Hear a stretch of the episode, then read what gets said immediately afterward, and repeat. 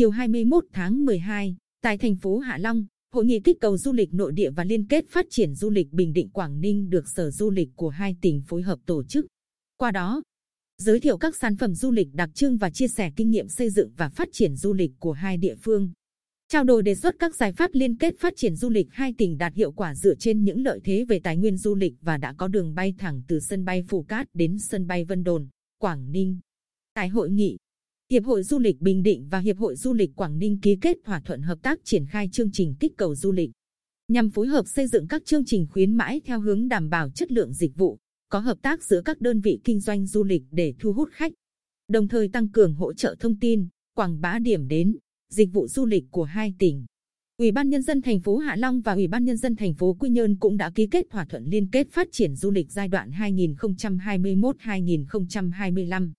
hai thành phố sẽ tăng cường trao đổi thông tin đa chiều về mục tiêu định hướng phát triển ngành du lịch của hai địa phương trong từng thời kỳ và giai đoạn. Chương trình kế hoạch phát triển các sản phẩm du lịch, kinh nghiệm về xây dựng môi trường kinh doanh phát triển du lịch bền vững, nâng cao nhận thức cộng đồng về lợi ích của việc phát triển du lịch, kinh nghiệm trong công tác đào tạo, bồi dưỡng nguồn nhân lực du lịch. Bên cạnh đó, có những hình thức hợp tác xúc tiến quảng bá du lịch những năm tới.